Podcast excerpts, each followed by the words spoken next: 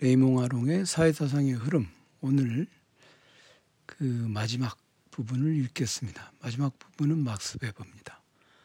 어, 제가 중간에 파레토하고 뒤르켐은 생략을 하고 어, 막스 베버를 바로 들어간다고 말씀을 드렸죠.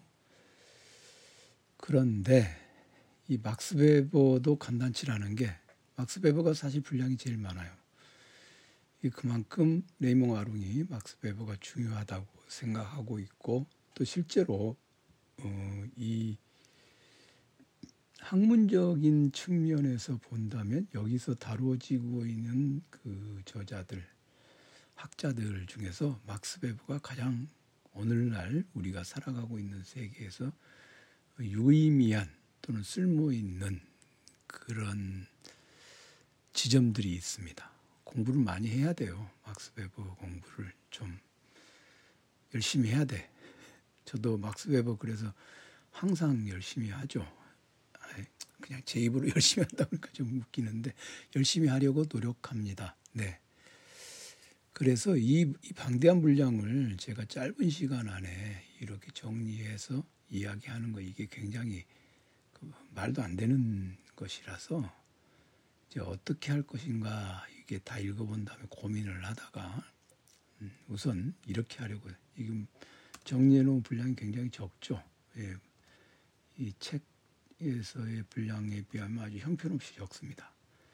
그러니까 막스 베버는 막스 베버의 그 레이몽 아롱이 정리한 것을 바탕으로 해서 어, 막스 베버는 과연 어떤 것을 우리에게 주는가 막스 베버가 말하고자 했던 핵심적인 내용들은 무엇인가 이것을 정리하려고 합니다. 그렇게 함으로써 어, 우리가 막스 베버를 공부할 때 요거는 반드시 해야 한다. 이거는 반드시 해야 한다 하는 것들을 정리하는 즉 막스 베버가 문제 삼았던 것 중에서 어, 막스 베버가 문제 삼았던 것 중에서 요거는 전문적으로 막스 베버를 연구하는 사람이 아니라 해도 유의미한 학문적인 업적들이 이러이러한 것이 있으니까 요거는 꼭 공부를 해야 한다. 그것을 말씀을 드리려고 합니다. 네, 막스 베버의 작업 영역은 크게 봐서 학문 방법론 연구 그리고 학문 방법론 비판 그리고 철학적인 영역이 있고 그리고 여기에 이제 부수적으로 어, 사회과학과 역사학과 사회학 사회과학과 역사 그렇게 관련된 것이 있습니다. 근데 이제 역사 관련된 것들 뭐 이런 것들도 있다고는 하는데 이게 이제 역사적 조작들이 농업세 고대 농업 세계의 생산 관계를 연구한다든가 하는 그런 것들이 있죠. 어 그래서 그거는 뭐 이제 가장 중요하게는요. 막스 베버는 음, 학문 방법론을 연구하고 그다음에 사회과학 관련된 특히 이제 사회과학과 관련된 학문 방법론을 연구하고 그 다음에 어, 레이몽 아롱이 좀 독특하게 지적하고 있는 지점은 뭐냐면 막스 베버는 경륜 있는 정치가가 되고자 했었다는 것을 강조해요 여러 차례에 걸쳐서. 근데 경륜 있는 정치가가 되고자 했다. 그런 까닭에 그 막스 베버의 작업은 굉장히 실존적인 어떤 측면들을 가지고 있다. 그렇게 말합니다. 우리는 마르크스는 굉장히 현실 현실 사회에 긴밀한 관, 관계를 갖고 있고 깊은 관심을 보이는 것으로 알고 있지만 막스 베버는 그냥 순정한 아카데미즘 그런 것에 의해서 움직여간 사람으로 알고 있기가 쉽거든요. 그런데 음, 레이몽 아롱은 그렇지 않다. 막스 베버는 아주 분명하게 그 실존적인 막스 여기 뭐 레이몽 아롱 실존 철학적인 그런 관심이 있었다고 그러는데 저는 그 실존 철학적 관심이라는 말보다는 그냥 실존적으로 현실 정치에 대해서 깊은 관심을 갖고 있었다. 그것을 강조를 합니다. 저도 현실 정치 깊은 관심을 갖고는 있어요. 그런데 막스 베버처럼 이렇게 의원으로 나선다든가 그런 것은 관심 없습니다. 그 제가 강의를 하면서 우스갯소리로 그런 얘기 한 적이 있는데 이제 곧 4월이면 저기 국회의원 선거 총선이 있죠. 그런 경우에 이제 그 길에서 선거 운동을 하는 사람들이 이렇게 보면 아 정말 고생해요.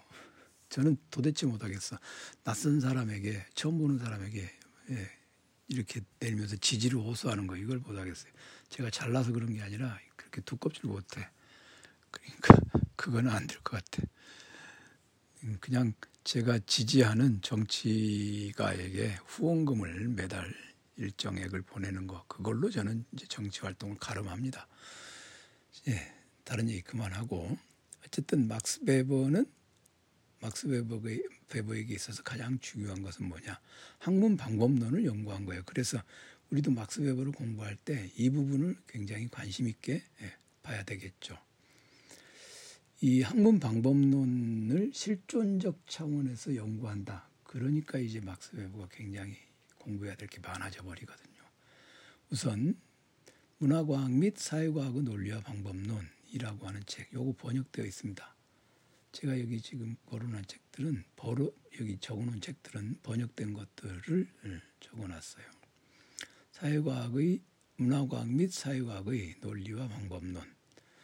이 여기서 Logik und Methodik der Sozialwissenschaften 그러니까 문화과학 및 사회과학의 논리와 방법론 이게 이제 문화과학이라고 하는 건 그냥 우리가 우리식으로 얘기 이게 이제 그 리케르트의 리케르트가 사용한 그런 빌헬름 딜타이나 리케르트라든가 이런 사람들이 사용한 그런 건데요.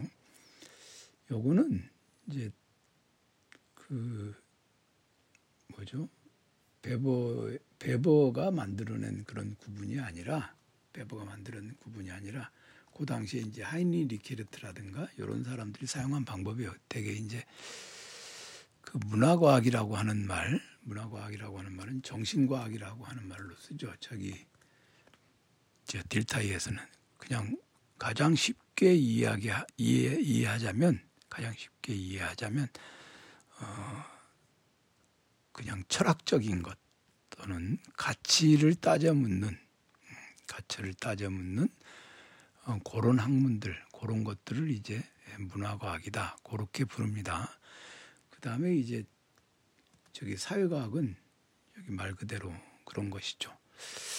어, 그래서 요거 문화과학과 쿨투어 비션샤프트 요거는 이제 쿨투어 비션샤프트와 음, 조지알 비션샤프트의 차이 요것에 대해서 이런 것들이 이제 중요한 배보에서 굉장히 중요한 그런 학문 방법론 연구죠. 요건 뒤에서 설명을 하겠습니다. 문화과학은 가치 판단이 개입되어 있는 것이고 사회과학은 가치 판단이 개입되지 않는 그냥 객관적인 어, 사실의 학문이죠. 근데 요 둘을 배보는 연결시켜서 이해하려고 했다는 것. 거기에서 이제 배보가 학문 방법론 연구에 탁월한 업적을 남긴 그런 이유가 생겨나게 되는 것이죠. 자연과학자들은 그 지금 가령 물리학자가 어, 천체 물리학자가 행성의 운동을 연구한다. 그럼 그거는 말 그대로 있는 그대로의 사실만 연구하면 되잖아요. 이 행성이 이렇게 움직여서 어떤 좋은 게 있느냐 이런 거 연구하지 않죠. 그리고 내가 행성을 연구하는 이유는 뭐 인류에게 봉사하기 위해서 그런 생각 없이 할 수도 있죠. 그런데 사회과학은 배보가 보기에는 사회과학은 그런 가치적인 것에 개입을 해요. 가치적인 것에 개입을 하고 있습니다. 그것을 이제 문화과학이라는 말로 쿨투어 비션샤프트 문화과학이라는 말로 표현할 수 있겠죠. 네. 자, 그 다음에 이제 정신적 가치 영역과 현실 사회 연관. 그 이제 거기서 파생되어 나오는 것이죠. 어, 이게 굉장히 중요한 부분이 하나 있는데 문화과학 및 사회과학의 논리와 방법 거기서 문화과학과 사회과학의 관계 요거 중요합니다. 그리고 그런 학문들이 그런 학문들이 그 현실 세계에서 어떤 관계를 갖고 있느냐 그런 걸 이제 물어보는 것이 직업으로서의 학문이라고 하는 그 강연이고 그 다음에 정치라고 하는 것도 학문적으로 정치를 탐색할 수 있는가 이것에 대해서 따져본 것이 직업으로서의 정치 강연이죠. 그래서 배보에서 직업으로서의 정치나 직업으로서의 학문 이 강연은 그냥 그냥 배보가 어디 가서 한번 고함 지르고 만 게 아니라 굉장히 학문적으로도 중요한 그런 것이죠. 그래서 저는 막스 베보를 읽는 음, 출발점은 뭐가 좋으냐 이렇게 물어보면은 직업으로서의 학문, 직업으로서의 정치 이것을 권합니다. 그래서 제가 인문고정 강의인가요? 예, 거기서 직업으로서의 정치 그거 어, 설명을 하고 있죠. 그 다음에 배번은 경제사 연구에 좀 업적이 있습니다. 역사적 저작으로서 특히 어, 고대 농업 세계 생산 관계 연구라든가 이런 경제사 연구에 어, 업적이 있습니다. 그리고 앞서 말씀드린 것처럼 정신과학, 가치를 다루는 정신과학 또는 문화과학과 사회과학의 논리와 방법론 요거 있잖아요. 요것이 이제 정신과학, 정신의 가치의 영역과 사실의 영역, 요 가치 판단과 사실 판단, 요 영역, 요 영역에 관련해서 좀 특수한 세부적인 논의가 바로 이제 막스 웨버의 대표작이라고 알려진 프로테스탄티즘의 윤리와 자본주의 정신이 있죠. 그러니까 프로테스탄티즘의 윤리와 자본주의 정신이 막스 웨버의 대표작인 이유는 뭐냐? 막스 웨버가 기독교를 열심히 연구해서 대표적인 게 아니라 인간이 어떤 가치를 가지고 있을 때 그 가치관이 그가 경제적인 활동을 하는데 어떤 영향을 미치는가 그런 것이죠. 경제적인 활동을 다루는 것은 사회과학인데 그가 가지고 있는 종교적인 신념은 분명히 가치 영역이거든요. 그런 종교적인 신념이라고 하는 가치 영역과 그의 경제적 활동, 즉 사회과학의 탐구 대상은 어떤 관계가 있느냐, 그것을 따져 묻는 그 책입니다. 그래서 이게 이제 배보의 대표작이라고도 할 수 있는 것이죠.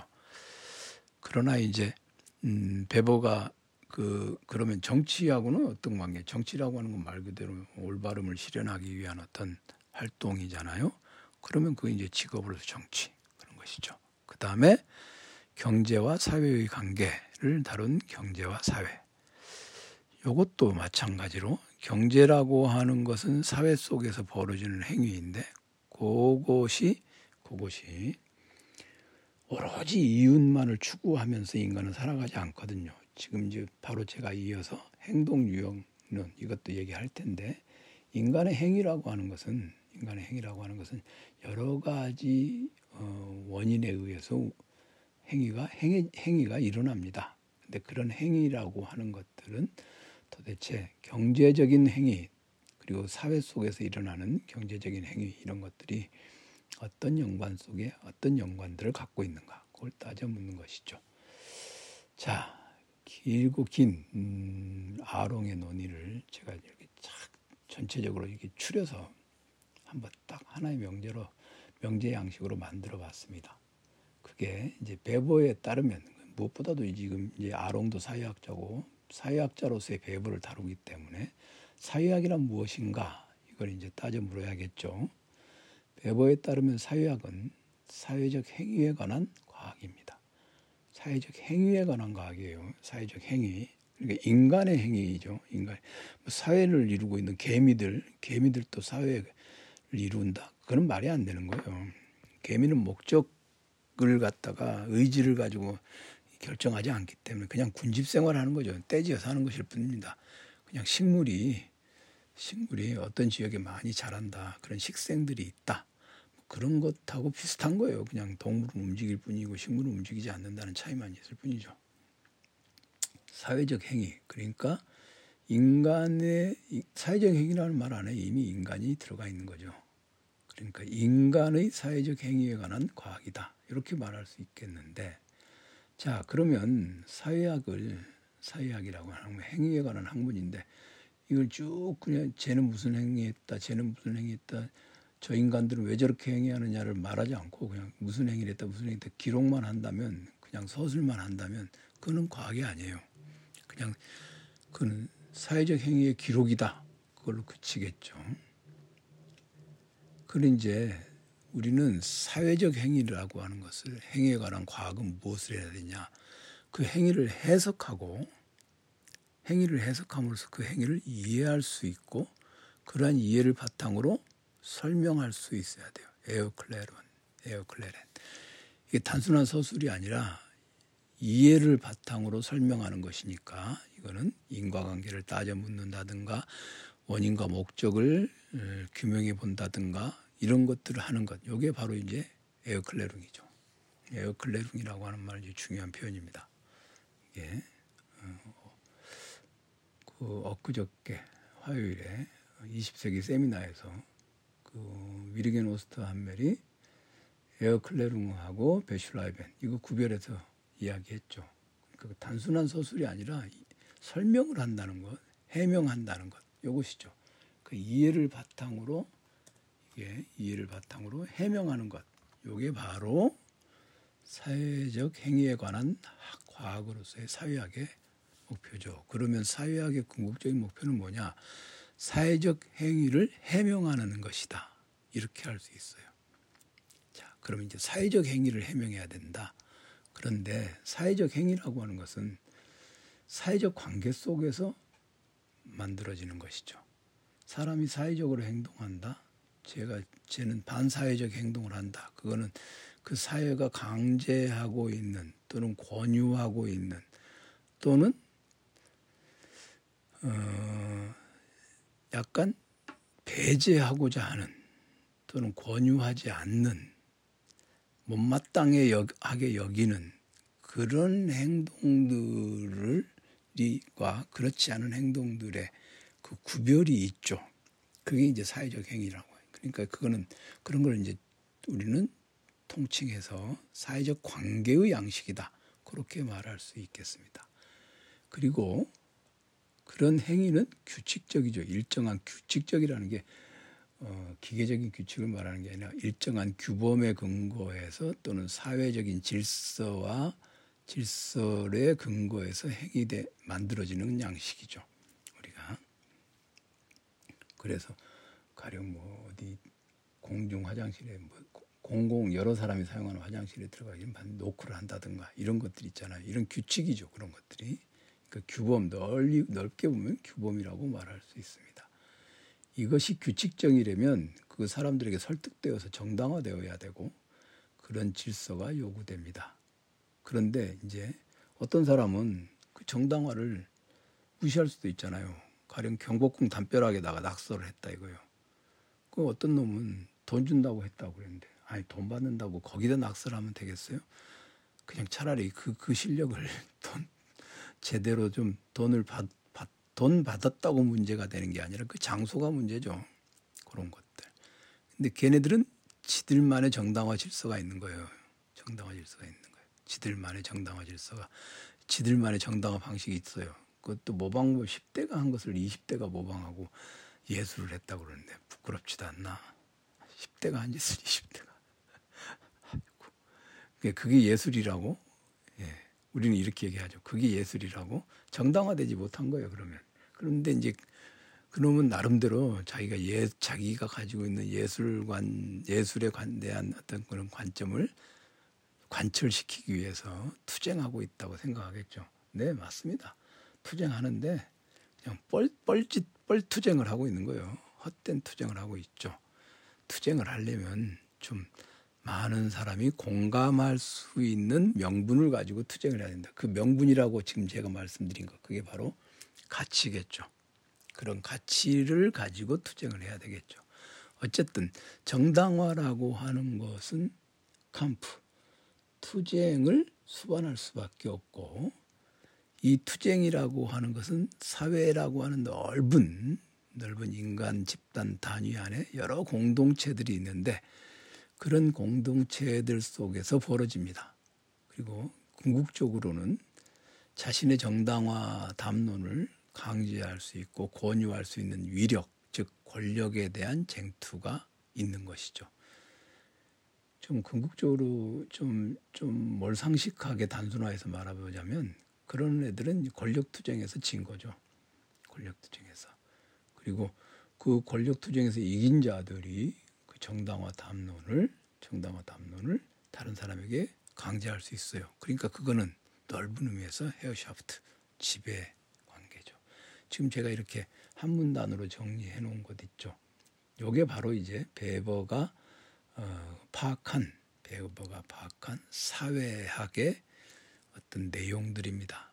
그러니까 사회학은 사회학은 요러요러한 것들을 연구해야 한다라는 게 베버가 말하고 있는 것이요. 그럼 우리든 아 베버가 이걸 공부해야 된다고 했구나라고 이해하고 이것들에 대해서 연구를 하는 거죠. 인간은 사회적인 행위를 한다. 그러면 그 사회적 관계 어떤 관계 속에 있을 때는 어떤 행위를 하고 우리가 이제 집에서 집 집에서 가족끼리 있는 것도 하나의 사회적 관계잖아요. 그럼 그런 사회 가족 관계 속에서 행위하는 양식하고 그다음에 바깥에 나가서 행위하는 양식하고 다르죠. 이게 이제 자신이 속해 있는 집단이 많으면 많을수록 행위 양식들의 종류가 많고 익혀야 될 행위 양식들이 많아. 그러니까 이제 스트레스가 생기는 것이죠. 저는 그게 거의 없어요. 스트레스가 거의 없는 말도 안 돼. 일단 가족 관계에서 스트레스라는 건 없죠. 있을 수가 없어요. 이게 그냥 저는 공부만 공부하고 있는 사람으로서 정리가 돼 있고 제가 어 제가 살고 있는 이 가족 집단에서 제가 해야 할 일과 전혀 관심을 갖지 않아도 될 일들이 아주 명확하게 명시적으로 구분돼 있어요. 그 제가 이것을 이제 일정한 합의를 거쳐서 저희가 이것을 의무로서 저의 의무로서 규정했죠. 그 규정했기 때문에 의무를 행하는 것에 대해서는 아무런 불평 불만도 없고 아무리 힘들고 아무리 괴로워도 생색내지 않고 딱 의무를 행합니다. 그리고 나머지에 대해서는 그 의무로 해야 될 것들 이외의 것에 대해서는 그냥 좀 나쁘게 말하면 외면하고 좋게 말하면 무심하죠. 무심하죠. 그리고 제가 의무를 행하지 않았던 적이 없기 때문에 그냥 지나갑니다. 쟁투가 일어나질 않아요. 뭐 권력 관계고 나발이고 투쟁이 일어나질 않습니다. 그 다음에 바깥에 나가면 그냥 저는 뭐 버스에서 우연히 같이 버스를 탄 사람들하고 뭘 하겠습니까? 그 버스 안에서 누가 랩을 부르든 뭐 탭댄스를 추든 관심 없습니다. 아무 생각 없이 마스크 딱 쓰고 귀에 에어팟 딱 꽂고 음악을 들으면서 합니다. 음악을 들으면서 가면 돼. 그 다음에 그렇게 해서 가서 제가 누구를 만나죠? 강의할 강의를 한 제 강의를 듣는 사람들을 만나잖아요. 이제 거기에서는 제가 이제 가르치는 강사이고 수강자, 강사와 수강자 사이의 이 관계 여기에서는 뭐 투쟁이 있을 수가 없죠. 수강자들을 압도할 수 있을 만큼 준비를 열심히 해서 쫙 이빠이 가르 이빠이 강의를 하면 거기서 뭐 당연히 뭐 권력 투쟁이 있겠습니까? 거기서 무슨 내가 저놈한테 당했다라고 하는 어떤 지배 관계적인 굴욕감이 있겠습니까? 그런 것 없어요. 그냥 열심히 준비해서 강의하면 끝납니다. 그러니까 강사로서 요구되는 어떤 사회적 행위, 그 행위를 강사 강사로서의 강, 강사로서의 행위, 즉 강사다운 강사 그것을 철저하게 하면 돼요. 그러니까 저는 이제 그 두 가지 관계만 있으면 되죠. 집에서 제가 해야 될 일, 그 다음에 밖에 나가서 강의실에서 해야 될 일. 그 두 가지밖에 없으니까 스트레스가 없는 거예요. 저는 뭐 이런 다양한 종류의 행위 양식들을 어, 관계 양식들을 습득할 필요가 없죠. 그리고 신경 써야 될 사람의 종류도 가령 직장 생활을 한다 그러면은 뭐 동료가 있고 제가 예전에 뭐 인터넷에 뭐 제가 무슨 부장이니까 뭐 편집 부장이 있고 뭐 격리 부장이 있고 뭐 생산 부장이 있고 디자인 팀 부장 있고 막 있잖아요. 그런 것도 있어야 되고 또 위에 뭐 이사들도 있고 이사 위에 사장이 있고 그다음에 그것만 있습니까? 이제 우리 부서원들도 있고 그다음에 거래 거래하는 어, 거래처 사람들도 있고 이 관계가 각기 다 다르잖아요. 그죠? 그리고 타 부서 사람들도 있고 사내 정치가 있지 않습니까? 다부서에 저보다 직급이 낮은 사람들 그런 게 있잖아요. 그러니까 저는 이제 외, 지금은 외부 사람을 고려할 때 그냥 바깥에서 만난 바깥에서 이게 수강자의 종류가 다를 뿐이죠. 그러나 이제 그러니까 그, 그 수강자의 종류에 따라서 다른 종류의 강의를 준비해서 가면 되는 것이죠. 그리고 뭐 사적으로 누굴 만난다 하더라도 결국 그 사람들이 제가 무슨 납품업자를 만나겠습니까? 뭘 하겠습니까? 그냥 학생으로서 제 강의를 듣는 사람을 그냥 사적으로 만날 뿐이죠. 그러니까 수강자 중에 한 명을 따로 만, 그냥 만나는 것일 뿐이지 그런 그 관계라는 게뭐 뭐 수업 시간에 강의 시간에 하지 못했던 얘기들 중에 그런 얘기를 더 하는 거죠. 뭐 공부 더 열심히 해라라든가 이런 얘기. 그러니까 이제 이런 걸 말하는 거예요. 이게 이제 사회적 관계의 양식이라고 하는 거. 자, 그럼 여기 사회학은 사회적 행위에 관한 과학이다. 그러니까 이제 베버는 여기서 이제 행위 유형론을 베버가 얘기합니다. 행위 유형론. 그게 바로 이제 그 행위를 위한 행위를 이해하기 위한 분석 범주를 배부가 사용하는데 그게 목적 합리적 행위, 가치 합리적 행위, 정서적 감정적 행위, 전통적 또는 관습적 행위 이렇게 넷으로 나눕니다. 이게 뭐냐? 이게 뭐냐?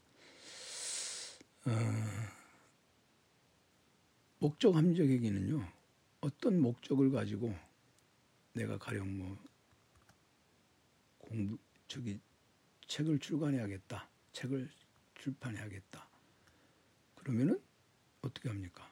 책을 써야겠죠. 책을 쓰기 위해서는 공부를 해야겠죠. 공부라는 도구를 해야겠죠. 그리고 공부를 하려면 만년필도 있어야 되고 뭐 책도 있어야 되고 그런 거잖아요. 그럼 제가 책을 사는 이유는 뭡니까? 책을 사는 이유는 공부를 하기 위해서예요. 몸하기 위해서. 여기에 뭐 어떤 그런 뭐 책을 사는 게 나쁜 짓이다, 좋은 짓이다 그런 거 없어요. 공부라는 목적을 위해서 책을 산다고 하는 수단, 행위를 하는 거죠.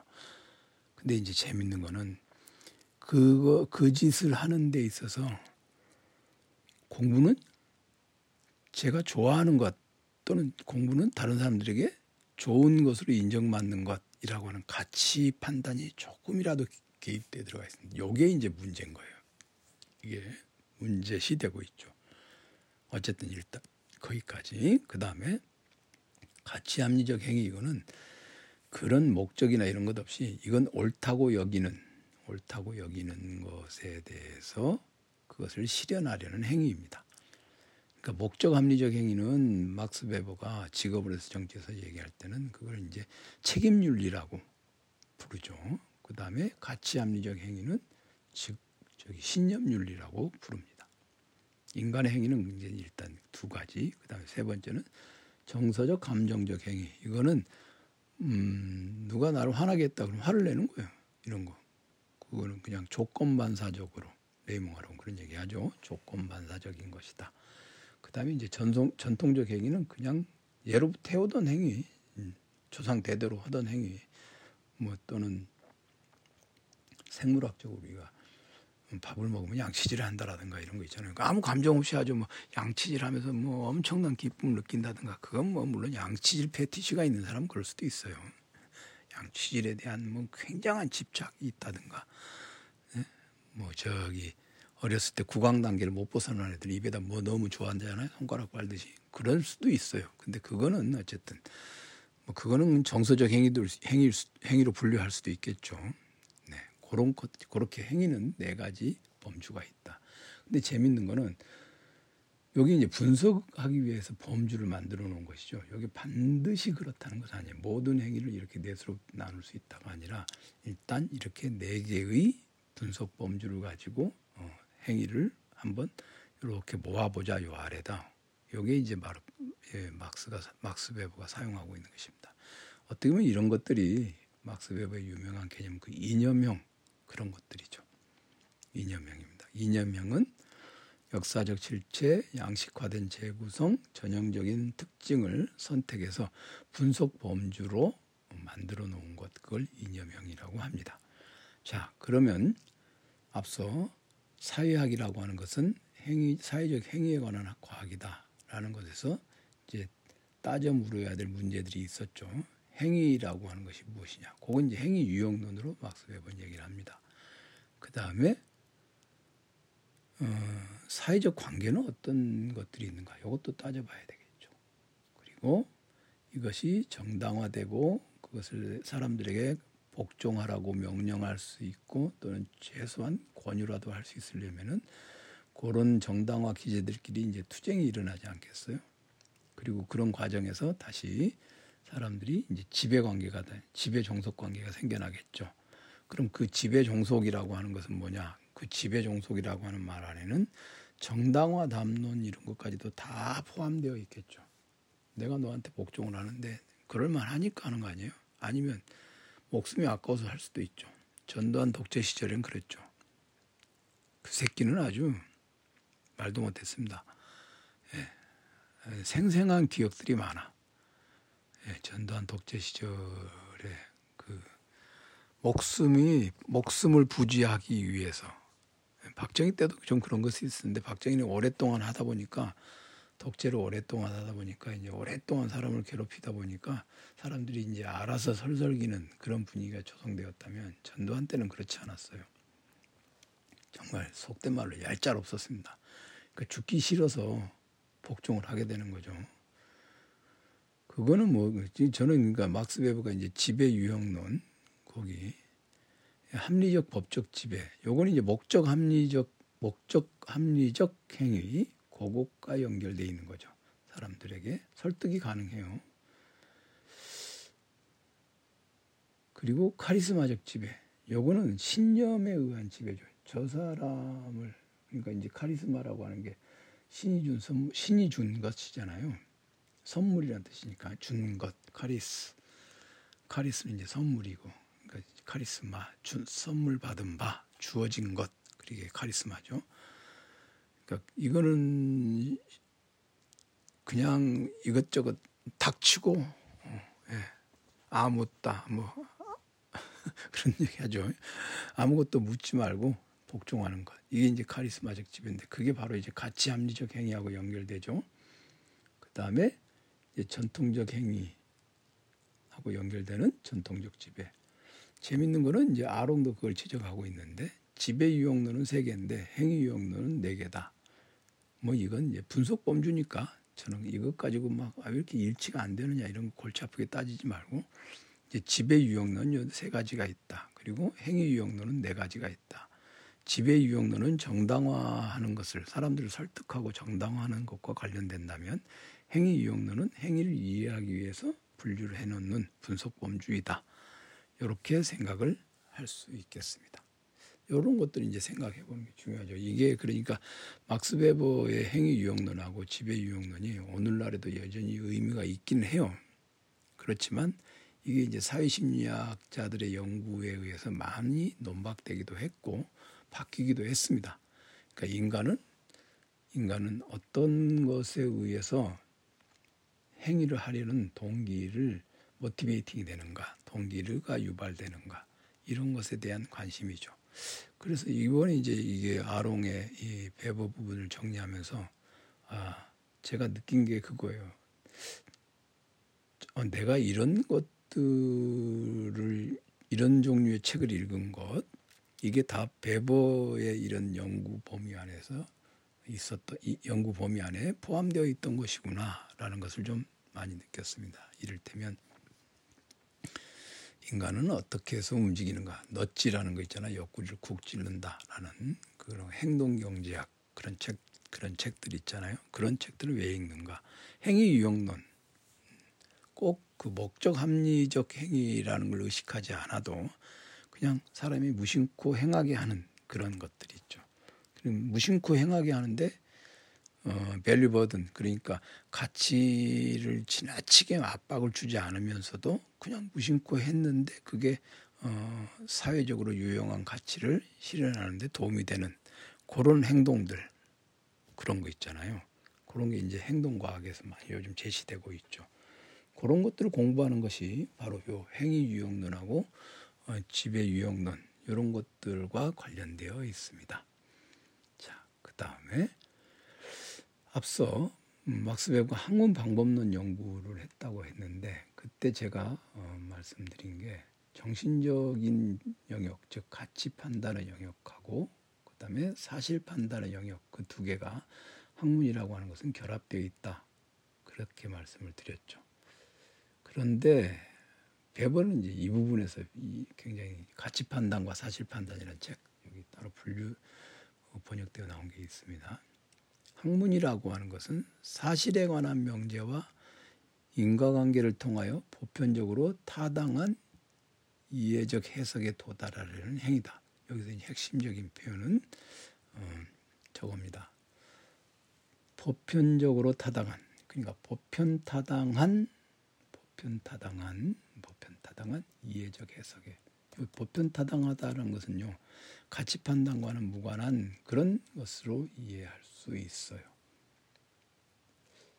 그러니까 이거는 사실 어느 정도 사실에 관한 명제와 인과관계 인과관계 추론 인과관계에 대한 추론을 통해서 보편 타당한 이해적 해석에 도달하려고 해요. 그런데 너 그런 이해적 해석에 왜 도달하려고 하니? 라고 이제 그 학문하는 사람에게 물어보면 그냥요? 라고 대답하는 사람은 없죠. 이 좋은 거라서 그래요. 가치 있는 것이라고 여겨서 이런 해석에 도달하려고 합니다. 라고 대답하겠죠. 그럼 바로 학문적 연구에 착수하는 이유는 학문적 연구에 착수하는 이유는 가치 합리적 행위에 속해요. 그래서 베버는 학문 연구라고 하는 것은 목적 합리적 행위와 가치 합리적 행위가 결합된 것이다. 이렇게 봅니다. 그러니까 애초에 그 시작점 자체가 말이죠. 시작점 자체가 가치를 완전히 배제하고 있지 못해. 가치를 완전히 배제하고 있지 못하면 보편타당한 이해적 해석에 이르렀다고 말할 수가 없습니다. 불순물이 섞여 있는 거예요. 불순물이 섞여 있는 거예요. 그건 너나 좋지 나나 안 좋아 이렇게 말할 수 있는 여지가 남아버렸다는 것이죠. 그리고 그런 성과 그런, 것이기 때문에 그렇게 해서 연구된 성과를 남에게 제시할 수가 없죠. 이거 객관적이지 않으니까 난 받아들일 수 없어. 라는 저항을 불러올 수가 있다는 얘기입니다. 따라서 여기서 이제 핵심적인 문제 하나가 나오는데 가치 판단에 의해 왜곡되지 않는 객관적 과학은 어떻게 가능한가 라는 이 물음이 여기서 이제 어, 제기될 수 있습니다. 그거는 가치 판단, Werturteil과 가치 연관, Wertbeziehung을 구분하면서 가능하다고 보는데 이제 가치 판단이라는 것은 음, 앞서 방금 전에도 말씀드린 것처럼 무엇이 좋은 것이고 무엇이 나쁜 것이고 무엇이 옳은 것이고 무엇이 그릇된 것인가 이런 것 이게 이제 훌륭한 것인가 훌륭하지 않은 것인가 이런 것들이 가치 판단이죠. 그 다음에 그 다음에 가치 연관은 무언가를 그냥 어, 가치하고 가치 그런 좋고 나쁜 것과 연결시키는 것 그런 것이 이제 가치 연관이에요. 그러니까 요걸 요걸 구분해야 돼. 구분해야 돼. 가령 어, 어떤 어떤 사 어떤 사람에게 어떤 사람에게 아까 예를 들었던 전체 물리학의 행성의 움직임을 연구하는 사람이 있어요. 그럼 그 행성의 움직임을 연구하는 사람에게 그걸 왜 연구하십니까? 라고 물어봤을 때, 어, 뭐 이게 뭐 훌륭한 일인지 어쩐 일인지 모르는데 그냥 그냥 궁금해서요. 단순한 호기심에서요. 그러면 그 사람은 자신의 행성 연구를 가치 연관 속에서 파악하고 있는 것은 아닙니다. 가치 연관 속에서 파악하고 있는 것은 아니에요. 그냥 보편 타당성을 추구하는 거예요. 그냥 법칙을 알고 싶어서요. 라고 말을 하는 거예요. 그런데 곰곰이 따져 물어보면, 곰곰이 이제 우리가 따져보면 그런 과학적 연구를 하더라도 그 사람이 그걸 하게 된 어떤 주관적인 이유라든가 역사적인 맥락이라든가 이런 게 있어요. 그것에 착수한. 그러니까 연구에 착수하는 것은 어떤 가치 판단이 개입되어 있을 수 있지만 그것을 궁극적인 목적은 법칙을 만들 궁극적인 법칙은 아니 목적이 그 행성의 운행 법칙을 알아내는 것이라고 한다면 그 이상은 없어. 저는 그것만 알아내면 이제 한이 원이 없겠 한이 없겠어요. 원도 한도 없겠어요.라고 말한다면 그거는 어, 가치와는 무관한 보편 타당성을 추구하는 것이다. 그렇게 이야기할 수 있겠죠.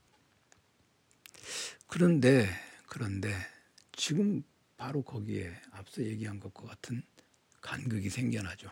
시작은 시작은 어떤 가치 판단의 근거에서 시작을 하고 역사적 맥락 속에서 시작이 되었는데 궁극적인 목적은 그것과 무관한 가치 연관과는 가치 연관에서 벗어나 있는 그런 것이다 한다면은 사람들에게 이렇게 설득할 수가 없잖아요. 정당한 것으로 객관적인 과학이라고 말하기 어렵잖아요. 그건 뭐 너조차고 한 건데 분명히 네가 아무리 객관적인 객관성을 담보했다고는 하지만 이게 알 수 없는 우리는 알 수 없는 어떤 흑막이 있을지도 몰라 이렇게 얘기할 수 있단 말이죠. 그렇다면 어떻게 해서 객관성을 성립시킬 수 있는가? 여기서 이제 막스 베버는 절차적 합리성이라고 하는 걸 따져야 된다 그렇게 얘기를 하는 거죠. 그 절차적 합리성은 그것에 끼친 영향을 분석하는 역사적 인과성 그리고 규칙적 연결을 분석하는 사회적 인과성을 사용하여서 절차적 합리성을 성립시키고 그 다음에 이제 역사적 실체를 양식 양식화된 재구성 재구성해 가지고 하나의 양식으로 만들고 그 다음에 전형적인 특징을 선택한 이념형을 가지고 작업을 하는 경우에 그렇게 가능하다는 것입니다. 자, 지금까지 베버의 이에 대해서 레이몽 아롱의 긴 서술을 이렇게 짧게 정리를 했는데 마지막으로 다시 한번 베버를 우리가 공부한다 할 때 꼭 베버 자체를 공부하는 데서 중요한 지점도 있지만 베버를 왜 읽어 이렇게 누가 물으면 내가 그, 그 사람 공부해갖고 베버가 그냥 좋아서 뭐 이렇게 얘기하는 것은 아니잖아요. 우리가 배부를 좋아할 이유가 뭐가 있어요? 예, 프로이센의 사회학자 뭐 알아서 뭐 하겠습니까? 근데 어떤 것이 여전히 공부해 볼 만한 가치가 있는지를 어, 다시 한번 정리를 해보겠습니다. 첫째, 학문 방법론이라고 하는 거. 우리가 어떤 것을 학문 방, 학문을 한다 할 때 그 학문 방법론이라고 하는 것이 어떠해야만 어떠해야만 사람들에게 객관성을 가지고 있다고 인정받을 수 있는가? 요 문제. 즉 학문의 객관성이라고 하는 요 문제가 배부에선 중요한 부분입니다. 그죠?